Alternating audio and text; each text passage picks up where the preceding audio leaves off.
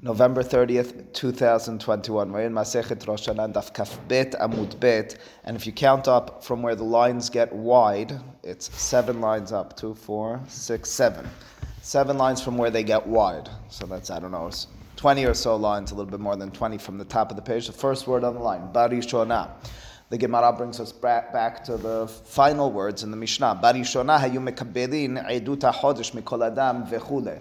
If you recall, the Mishnah said initially in its first statement at the beginning of this perek, at the second perek, it said that we would need to accept witnesses specifically if we knew them. Who's we? The Dayanim in the Beit Din in the Sanhedrin. If they weren't familiar with these witnesses, they would need others, that's how we interpret it in the Gemara, to testify about them being kosher witnesses. Continued the Mishnah, and it said, the truth is, once upon a time, Eidut HaChodesh, accepting the witnesses for Kiddush HaChodesh, was no different than any other Eidut. If you walk into court, if I walked into court, and we have testimony about Dine Mamonot, about Dine Nefashot, about whatever the circumstance is, we're accepted. The assumption is, in Jewish law, that you have what's called a Hizkat Kashrut. We assume you're kosher until we have a reason to think otherwise. When it comes to Eidut HaChodesh, once upon a time, it was the same way. If they didn't know you, they would accept you. However, mishekilkilu haBaitusim, said the Mishnah. What happened was these Baitusim, whom we discussed briefly yesterday, the sect who were opposed to traditional Jewish law, opposed to the Masoret, opposed to what we call Torash Baalpe, they looked to foil the system, and as a result, the Hachamim realized we need to change the system, and the witnesses we're going to accept are only ones we know, because otherwise the Baitusim might play with us, and we might mess up the establishment of the new month. Now the Gemara will detail, based on a story, as to what those Baitusim A could have had in mind, and B, how they could have affected our system. Again, our fear is you walk into the Beit Din, I don't know who you are, but I never know who you are. Over here, I need to know who you are, because you might be either sent by or an actual Baitusi and looking to overthrow our system. Well, what is, says the Gemara outside of the text, what is the fundamental disagreement that we're familiar with about the Baitusim as opposed to the traditional approach? It's a Gemara in Masechet Menachot, Daf Samechet, Daf Samechvav, which details it in a lot more color, but it goes as follows. The Torah says in Parashat Emor 2 times over the course of several Pesukim that you would bring on the second day of Pesach, that's how we interpret it, what's called korban ha'omen. Now the words that describe the second day of Pesach in our tradition interpretation are the following: Mimahorat HaShabbat. That's right. It means Mimahorat, like Mahar, tomorrow, after Shabbat. Now, the word Shabbat is a hard word to translate. You'd imagine, if we're a simpleton, if we're a Baitusi, it means Shabbat, Shabbat Bereshit, after the 7th day of the week, meaning on Sunday, that's when you would bring Korban HaOmer. That's their interpretation of the text, which means to say, the second day of Pesach will always fall out for a Baitusi on Sunday. First day, always on Shabbat. If you're counting 49 days, landing on the 50th day from the second day of Pesach, what we call Sfirat HaOmer, up into the holiday which we call Shavuot, it means according to a Baitusi, Shavuot will always fall on Sunday. It'll always be so. It needs to be so. And as a result, they will calculate when to bring this korban. They would calculate it from the first Sunday on the holiday as opposed to the second day on the holiday. The question again is how to interpret the word Shabbat. They say Shabbat, 7th day. We say Shabbat, holiday. Shabbat, Shabbaton is Yom Kippur. Yom Kippur does not need to fall on Shabbat. It means a day of resting. That's the first day of the holiday. Well, that all being the case, you might say, so what does that have to do with us over here? What about the following circumstance? And the Gemara will tell us this is what took place. It just won't give us all these details inside. I need to give them to you outside. Rashi fills in these details. It says the 30th day of the previous month falls on Shabbat, which means there's potential for Rosh Chodesh Nisan to be on Shabbat. The Baitusim are very excited about that. If Rosh Chodesh Nisan falls on Shabbat, it means the 15th of Nisan, the first day of Pesach, is Shabbat as well. If the 15th of Pesach is Shabbat as well, it means the second day of Pesach will be Sunday, Bajan, and they're very excited if that's the case, right? Everything's worked out. If you're a Baitusi, you're excited. That's a perfect calendar, because in such a circumstance, I don't need to fight with my neighbor. Both me and my neighbor agree. We start counting the Omer on the second day of Pesach. I agree with him because nothing to do with second day of Pesach, but it's a Sunday. It's the Sunday on Pesach. He says it's because second day. I'd love for that to be the case. But the 30th was not actually Rosh Chodesh. it was going to be a Chodesh Me'ubar, the 31st would have been Rosh Chodesh. And so now the Baitusim have not a dilemma, they have an opportunity. They want to now mislead the traditional court to believing that Rosh Chodesh was on the 30th. If Rosh Chodesh is on the 30th, which again was Shabbat, they've now set up their calendar, but they're lying to us. In reality, Rosh Chodesh would have been 31, meaning after those 30 days, it was a Chodesh Me'ubar. Day 31 was going to be Rosh Chodesh, in which case, of course, everything would be thrown off. We would then have our second day of Pesach being a Monday, and they would then be looking later. Everything would be thrown off. Says the Gemara, in that circumstance, what happened was the following. Tanu Rabbanan, says the Gemara, Beraita, ma kilkul kilkilu habaytusim. So how was it that they looked and did almost foil our system? Pam achat, once it happened, bikeshu habaytusim lehat'ot et hachachamim. They looked to mislead, to lead to a mistake amongst the hachamim. I explained to you the context. Sachru Shene Bnei Adam. What they did was, these Baitusim, again, the sect who's fundamentally interested in the most simple interpretation of the Torah. For our purposes over here, what does Shabbat mean? It means the seventh day. Don't give me, it means the first day of the holiday. It means the second day. That's the fundamental, the first day of the week. That's the fundamental mahloket. So as a result, they went ahead and they, on the 30th day, Sachru Shene Bnei Adam, they came to two people and they said, will you guys testify that you saw the new moon? They said, but we didn't see a new moon. They flashed some money, 400 zuz, 400 zuz. Each one of them was going to get 200 zuz. You have to understand that's a sizable amount of money. Keep in mind as well, what's the day of the week, the 30th? It's Shabbat. They're doing this all on Shabbat. I guess, if it's a mitzvah, she'ir efshar lehitmahamea, they were willing to transgress, even for themselves, Shabbat, or maybe they did commerce on Shabbat, irrespective of that. So they turn to these two witnesses and say, each of you will get 200 zuz, a lot of money, if you go and falsely testify. Ehad mishelanu, ve'ehad mishelahim. These witnesses, these false witnesses, one of them was ours. That's Chachmei HaTalmud speaking. That's the Beraita speaking. It's of ours. In other words, he wasn't a Baitusi.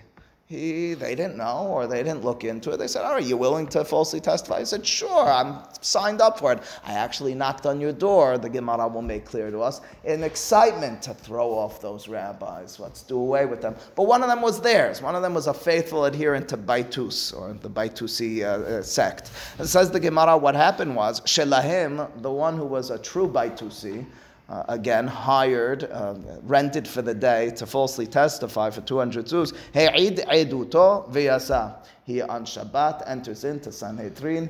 He gives his testimony. He saw the new moon. Chalas, he leaves. He's done. His testimony is checked into the system, and now as long as we have one more witness who testifies that today is the new moon, that today is Rosh Chodesh, it's done. They've won in their attempt to establish that the second day of Pesach will fall out on Sunday, even though it should fall out on a Monday. Shelanu, the one who was not an adherent to the Baitusim, in other words, our guy, he enters, and Amrulo, Emor, Kesad Reita Televana. They checked him out. They said, so how'd you see this moon? Describe it to us. Where were you? What did it look like in the sky? Were there clouds and so forth? Amar Lahem, he says to them this very strange description, which already has them thinking. When you're telling the whole poetic, strange scenery, it makes me think something's off over here. You walked in, I asked you to describe the moon, and you told me a story about, we'll see in a second, animals and fables and strange details. I'm already thinking either this guy is smoking something or he's trying to hint to me that something's askew, that something's awry. He says, Amar lahem oleh hayiti b'ma'aleh adumim. He says, I was rising up in a place in Israel, which exists until today, known as ma'aleh adumim. So far, okay. It's Shabbat. You were walking up a mountain of some sort in a mountainous area. Ureitiv, and I saw the moon, shuravutz ben shene selaim. It appeared as if the moon was squatting in between two stones. All right, that's still an imagery. You're going up the mountain, you saw it over there. Rosho, the head of the moon, domeh le'egel, was similar to a calf. Oznav, the ears of the moon, domin ligidi, was similar to a kid.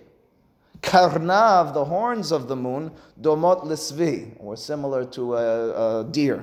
Znavo, the tail of the moon, munahad lo ben yarkotav, was tucked in between its legs. I mean, what's happening over here? All we wanted you to do was to tell us what the moon looked like. You told us a funny story describing every aspect of the moon, giving it horns, giving it legs, giving it a tail. What's happened? Hesatztibo, I looked at it, says this false witness, again, who's from us, who's not looking to mislead the Hachamim, but accepted the money, finds himself in Sanhedrin. He says, Hesatztibo, like mitzitz min harakim. I peered at it, vinirta'ati, and I was startled. V'nafalti la'achorai, and in turn I fell backward. That's the testimony. Someone walks in. I've never heard something like that. Thinking this, he's saying this to the Sanhedrin, to the Beit Din.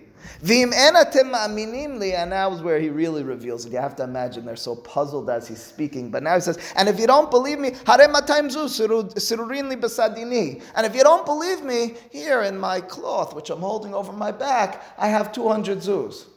It's Shabbat, and you brought 200 zuz, such a sizable amount of money. You're clearly trying to tell us something. You're clearly using code words. You might be nervous about the Baitusim hearing that you admit, whatever the circumstance is, but you're trying to tell us something. Amrulo, they turned them, they said, what's going on over here? Who brought you up to this? Who forced you into this situation? Amar lahem, says this witness, again, during a time where we didn't used to check the witnesses, during a time where we just believed everyone who walked in, during a time of rabbinic naivete. Amar lahem shama'ati shebikshu baitusim lahat'ot et ha'chachamim. I heard that the baitusim were looking to mislead the hachamim. I'm from you guys. I like your approach. I'm an adherent to the pirushim, against the tzidukim, against the baitusim. Amarti, I said to myself, elech ani ve'odia lahem. I will go and I'll be the informer. Because if I'm not the person who gets in there, who's able to act as the spy, as the person who's gonna tell the hachamim what's actually going on, they're going to find from their sect people who can dress up like us and mess with the Hachamim. Amru lo, the Hachamim, heaving a sigh of relief, realizing that they almost threw everything off. Keep in mind, this would be false testimony, which would lead to all sorts of other issues. It would mean in the future, we're uncertain ever when the Rosh Chodesh, which is effectively what happened. Amru lo, they said to him, listen, sir, we really, we appreciate what you did. Not only that, those 200 zuz, you might be saying to yourself, that sizable amount of money, you just threw it away. Why did you throw it away? Your job was to falsely testify. Did you falsely testify? You didn't falsely testify. Do you now, and we know you're a good guy, do you now think that you need to return that money to the Baitusim? So, in this room we'll probably say, of course not, but come on, think about it. They did hire him to do a job, and he didn't do the job. Say the Hachamim, we found a way for you to hold on to that money. Amru lo, 200 zuz netunin lecha b'matana. You can have that money b'matana as a present. Is it the job? Is it the place for the Hachamim to take the money of the Baitusim and hand it over as a matana? Explains Rashi. They were utilizing a method which is known as Hefker Beit Din. Hefker Beit Din, the halacha is Hefker, which means to say the high court or the rabbinic court has the authority, have it in very small and specific circumstances in American law as well, to seize the property of someone else and in turn to allow others to redeem it. Go ahead. How is this that different from what the Baitusim did and trying to do from what was done a few pages ago? Most people that didn't see anything say, no, obviously circumstances are different and the voters are different, but at the end of the day, it's very similar. You are right, Judah. You are right that ultimately speaking, we were able to skew the system for it to work accordingly. However, if it's coming from the outside as opposed from the inside, there's problems over here. You know what I'm saying? You're right. In terms of the establishment, we're less fearful. I didn't at any point say, now we're going to be eating chametz on Pesach. I purposely left those words out because once the establishment is so, atem afilu mut'im is the derasha. Even if you made a mistake in the establishment, that is the establishment. However, we're now giving in to the Baitusim. However, we now have the Baitusim continuously fighting with us and winning sometimes. That's the fear more than anything. You're 100%. It's not in terms of the mechanism of how it was established. It's in terms of the fear of our ongoing battle with the Baitusim. Anyway, so they allow for him to keep the money with this method known as Hefker Beit Din. If we determine that your property should be ownerless and in turn this guy can take possession of it, then that's what we will do and that's what they did. Yes, Doctor. For the Baitusim, the first Baitusim who showed up, it sounded like even though it was off from our account. We didn't start questioning when it raised it. Like we just accepted his testimony. Well, why was it all from our account? We didn't know one way or another. He's testifying, today I saw the new moon. Chalas. Nothing to do with it. He didn't say, and therefore the second day will be a Sunday. That wasn't his issue. He walks into court, the Baitusim. He says, I saw the new moon. They said, tell us about it. He says, I was on this mountain and I looked up and I saw the new moon.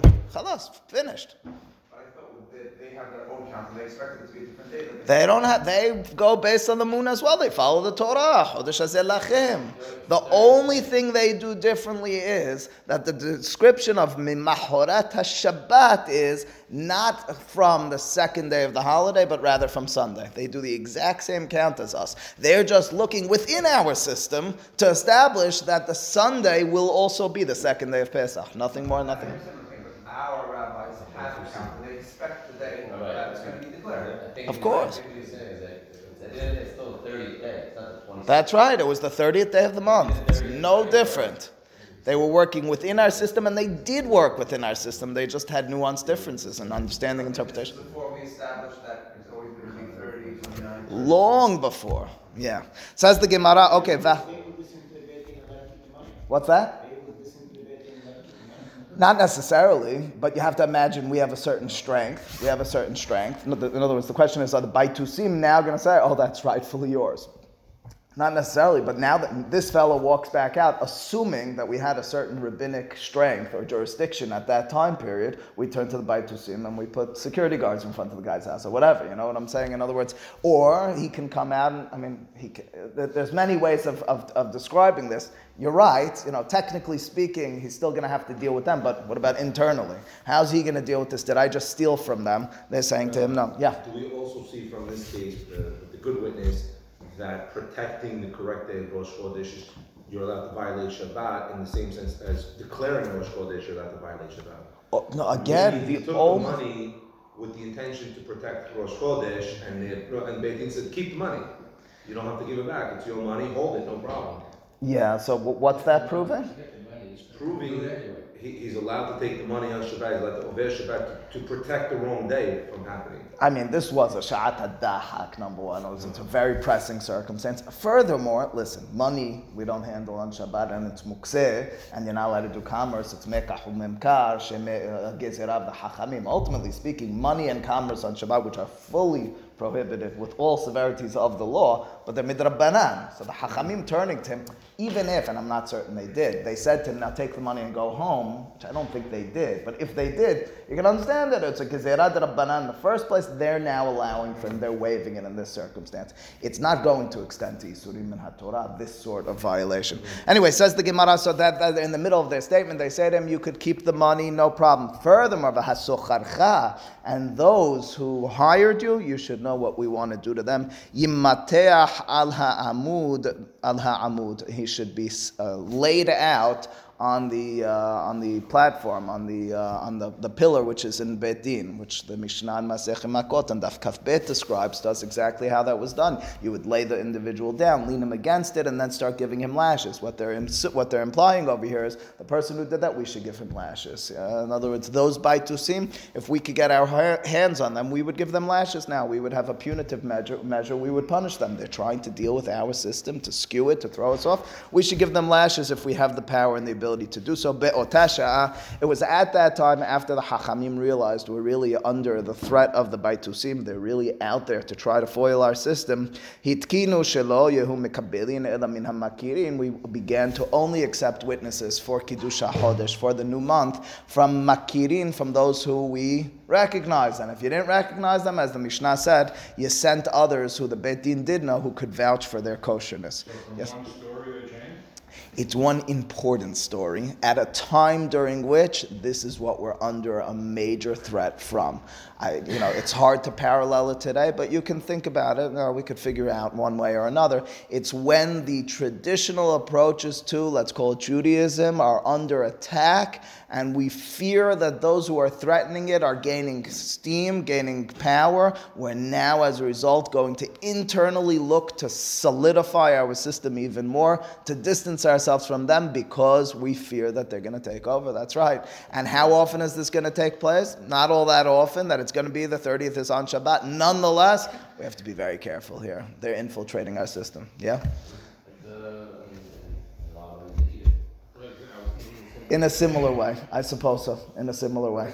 All right, says the Gemara onward in the Mishnah. Says the Mishnah, Barishona hayu masiin masuot. The way it used to work initially was after the establishment of the new month of Rosh Chodesh in Yerushalayim in the Sanhedrin, which was right adjacent to the Mikdash. What they would do is, and the Gemara will explain how we know that's what this word means. Masiin masuot. Of course, laset means to raise, but over here it means to raise flames. They would light torches. Why were they lighting torches? We'll see in just a moment in the Mishnah. They would have one torch, which would then be seen by a mountain far away, and they would in turn light the torch as well. This is on the day they established as Rosh Chodesh. In turn, the mountain far away from that would light a torch and so forth until the torches reached to Bavel, and you'd be in Bavel, and then they'd all be lighting fires to get out the word that today is Rosh Chodesh. Why are you interested in doing so? You don't have time to send messengers out to Bavel, out to where all the other Jews are living, and you want to establish and you want them to know when Rosh Chodesh is, pre-internet, before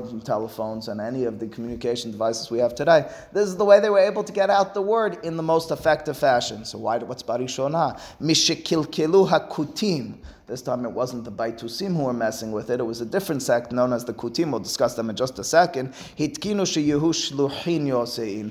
established that no longer will we have our torch system. We'll rather have to dispatch actual messengers. What sort of messengers? Well, messengers that we would pay them and tell them, go out. It was less effective. It takes a lot of time to either travel by foot or travel on animal to make your way out there. But we needed to do so because they messed with us. How would they mess with us? They would light their own torches on their own nights and throw off our entire system.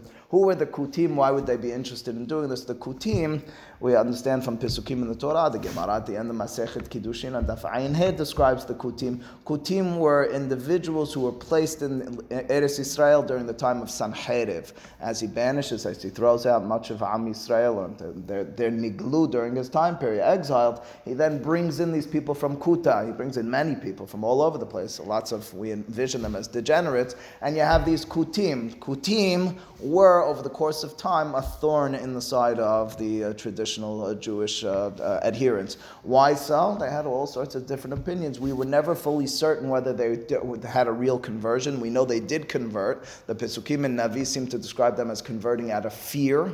We're uncertain whether that transformed into a real conversion. Generally speaking, in the Gemara and the Mishnah, we assume the Kutim are not real converts and they're only causing us problems. The Pesukim describe fear from lions, but it seems to describe furthermore fear from the Jewish establishment in Eretz Yisrael, not from Sanhedrin. Well, that being the case, the Kutim over here, unlike the Baitusim had a systematic plan. They wanted the system to go like them. As a result, what was their kilkul? Their kilkul was how and when to establish the Rosh Chodesh on the day that would make sense for them. The Kutim are just interested in throwing down the whole establishment, and as a result, they would just want to throw it off. So when Rosh Chodesh wasn't on day 29, they'd be putting up their things as Rosh Chodesh. If it wasn't on day 30, they'd be putting up things as if it was on day 30. When it was on day 30, they'd be putting up day 30. No, they were just looking to mess with the system. That's the Kutim. And as a result, we realized we can't keep this system at all. How indeed did they used to raise those flames on these mountaintops? They brought poles of some sort made of eres. Eres is cedar wood. Arukin, they were long ones. Vikanim and other sorts of sticks and staffs and poles. Ve'atzeh shemen and other strong wood. And pishtan is flax. What's pishtan? Yeah. Flax, and the ne'oret of pishtan means like the when you would roll the pishtan, the stuff that fell off from the side. In other words, you're building these tall poles with lightable substance, this pishtan. V'korech b'mshicha, and you tie them together. So you had strong wood tied together with flax. Ve'oleh lerosh ha'har, and you'd go up to the top of the mountain. Umasit bahen et ha'ur, and then you would light a fire to them, and as a result, that fire would be seen from far away instead of fireworks. Umolich umevi uma'aleh umorid, and you'd raise and you'd put down and you move forward and you move backwards so that the people on the adjacent or the far mountain who are most close to you could see it. Ad shehu ro'et havero shehu oseh ken berosh ha'har hasheni, until you see the people on the other mountain distant from you, they're doing the same thing. You're done with your job, and now the system continues with them. V'chen berosh ha'har hashelishi, and so too from the second to the third and so forth. And how did they begin and continue? What mountains? The Mishnah will tell us exactly which mountains they used to do this on. Mehar HaMishcha. They would begin with Har HaMishcha. The word Mishcha is generally a translation of oil. Says Rashi, it's a reference over here to Har HaZeitim, which of course is the mountain of olives from which you make oil. We know where Har HaZeitim is today. It's a cemetery place right next to Yerushalayim today. So they'd start right there, right next to Yerushalayim. You come out, it's to the east of Har HaBayit, you go to Har HaZeitim, and that's where they would start the raising of these torches. And they'd go from that mountain to Sartava, another mountain, Sartava Ligrofina, a different mountain, Umigrofina LeHavran, MeHavran LeBet Baltin, Beit Baltin, Lozazu, Misham, and this last mountain, which is on the outskirts of Eretz Israel, which outlooks, it looks out to Bavel, Lozazu, Misham. You didn't then go to another mountain, Ela Molich, Umevi, Umaale, Morid, Ad Shehaya Ro'et, Kol HaGola, Lefanat, Kemadurat HaEsh, and then from that last mountain, you'd look down and see in this valley area of Bavel that everybody's lighting lights, and everybody now knows that the establishment of Rosh Chodesh was today. This was their light system. This is the way they used to get out the word before Kilkul HaKutim. It sounds like Sheni because it's in Bavel, but the Kutim are all the way back. It's after, what's that? It's after destruction of first, because you're dealing with, but it's in second, and you still have people in Bavel. The Kutim are still around. The Kutim were around from the first. They're still around. So after Sanhedrin, destruction of the first, you have the Kutim now proliferating. I mean, you have his involvement, you know, whatever. I'm saying when there's exile, what's that? Why can't they mess around with the sign? I mean, every month the sign is not basically. And we're going to get the word out that we're changing the sign, and we're not going to be caught by the Kutim? Why not? I don't know what to tell you. Apparently it was not effective. But it wasn't, I mean, again, what could have happened was on a different day, they got up to the mountain and they just spread the word. You're not dealing with the scientific system. It's easy to overthrow. Anyway, says the Gemara, "My mashmad masi'in lishna adikod." Says the Gemara, how do you know that that word masi'in at the beginning of the Mishnah is a reference to lighting a fire?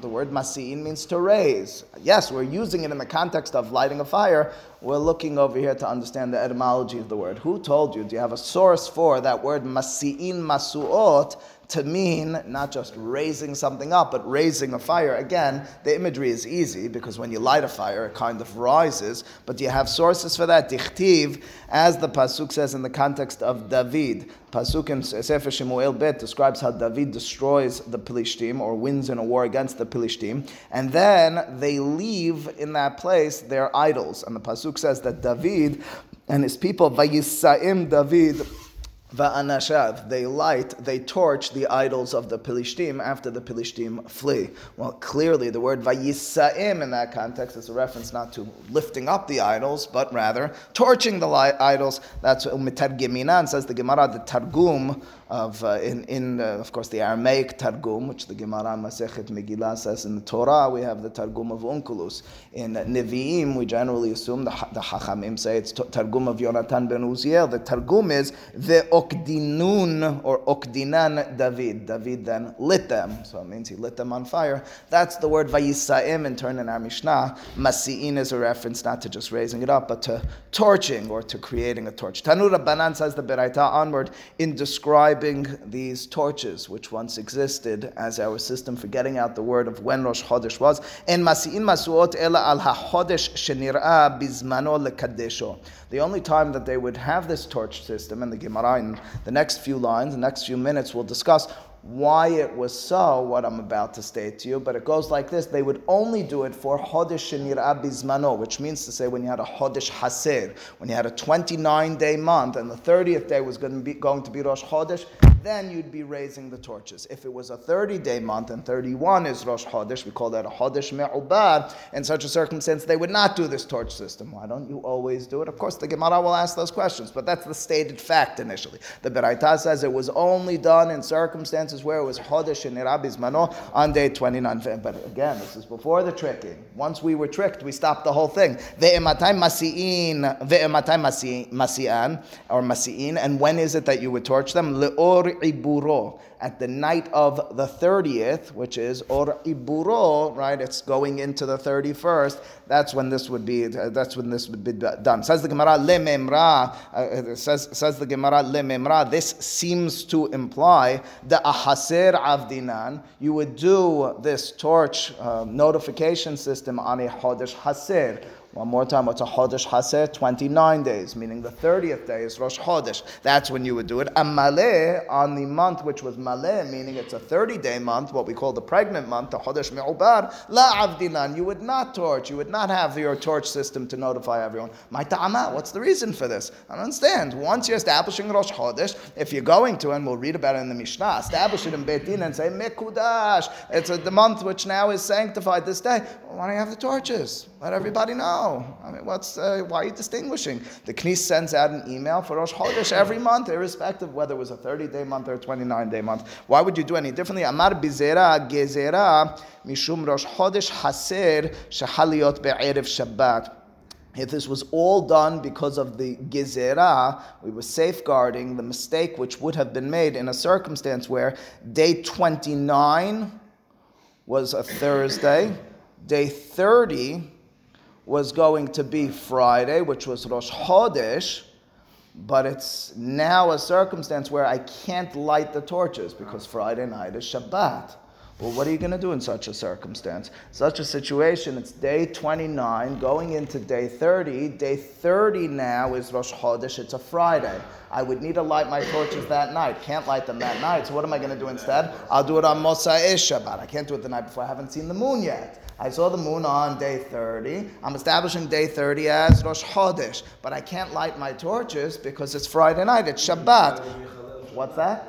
You're only allowed to be Mehalel Shabbat for Tikri'u Otam, for establishing, not for notifying. We were explicit about that. To dispatch the Shalichim, they can't be Mehalel Shabbat. Right? They can only be Mehalel Shabbat for Tikri'u, for establishing, not for then notifying. This is for notifying. Emat Avdeh, when would they do their torch system, their notification? Be'apukeh Shabbatah, on Motzei Shabbat, which of course is a day late, but at least get the word out that yesterday or 2 days ago was Saturday night, Friday was Rosh Chodesh. Says the Gemara, what would happen in such a circumstance? Di'i amarta, if you were to tell me, ne'abed name amale, if you were to tell me that we do the torch system both on Chodesh Maleh and on Chodesh Haser, either when it's the 30th or the 31st, irrespective, people would get confused. Atu lemit'eh, people would become confused. They'd make a mistake. It's Saturday night. Why are we seeing torches? Well, yesterday, this past day, Shabbat was day 31. Is it because day 31 was Rosh Chodesh, or is it because day 30 was Rosh Chodesh,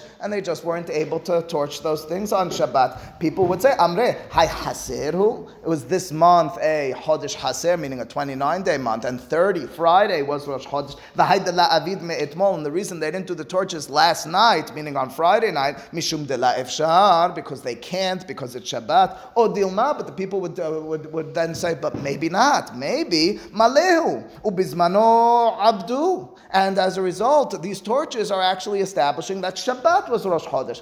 Now, threw people off, and as a result, we established that we'll only do the torch system on Chodesh Haser. As a result, if you see the torches on Saturday night, you're aware that Friday was Rosh Chodesh and not Shabbat. How are you aware? We only do the torches on a Chodesh Haser. And if day 30 was Friday, it means the torches which are now on Saturday night were for day 30, which was Friday. Says the Gemara, V'le aved ben amaleh ben haser. Says the Gemara, I still don't understand, because you could still do the torch notification system both for day 30 and day 31. However, on those rare occurrences where Rosh Chodesh is on Friday, meaning day 30 is on Friday, lo le'abed kelal, you should not do torches at all. Again, now I know, right? I'm standing out in Bavel. I'm waiting on Saturday night. I wonder if Friday was Rosh Chodesh or if Saturday was Rosh Chodesh.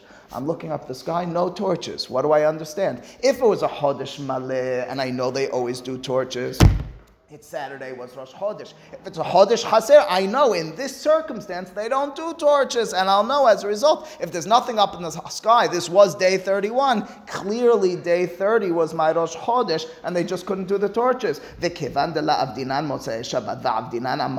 And since we now saw that on Saturday night there were no torches, and generally speaking you do torches, if we were to envision it this way, both on Hasir and on Maleh, everybody would know. It means Friday, day 30, was really the Rosh Chodesh. Answers the Gemara, it's a beautiful system, but we're dealing with human beings who forget how things work. Nonetheless, people would make a mistake. What do you mean they make a mistake? We'll teach them the system, educate them.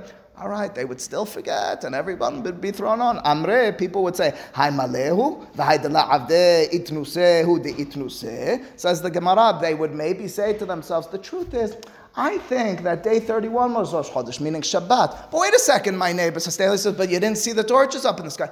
Stanley, you know why they weren't torches? Because they were honest. Because, says Rashi, they got drunk on Shabbat. The Beit Din got drunk on Shabbat, and they didn't have a chance to do it on Saturday night. What are you talking about? Yeah, that's right. So Stanley says, no, I'm telling you, it's not the way it's just. Come on, Stanley, you really give those rabbis so much credit? That's what would make Vele Avid, says the Gemara, last line over here. Amale Velale Avid Ahaser Kelal. So why don't you flip it? I got it. So your whole system needs to be, you only could do on one month. You could only do it on the month, which is either Haser or Maleh. Otherwise, people get thrown off in that specific circumstance. So do it on Chodesh Maleh. Do it on day 31, on the night of 31, instead of day 30. It says the Gemara, Amar Abaye Mishum Bitu. We'll return to those words and explain what they mean tomorrow. Baruch Adonai le'olam. Amen v'amen.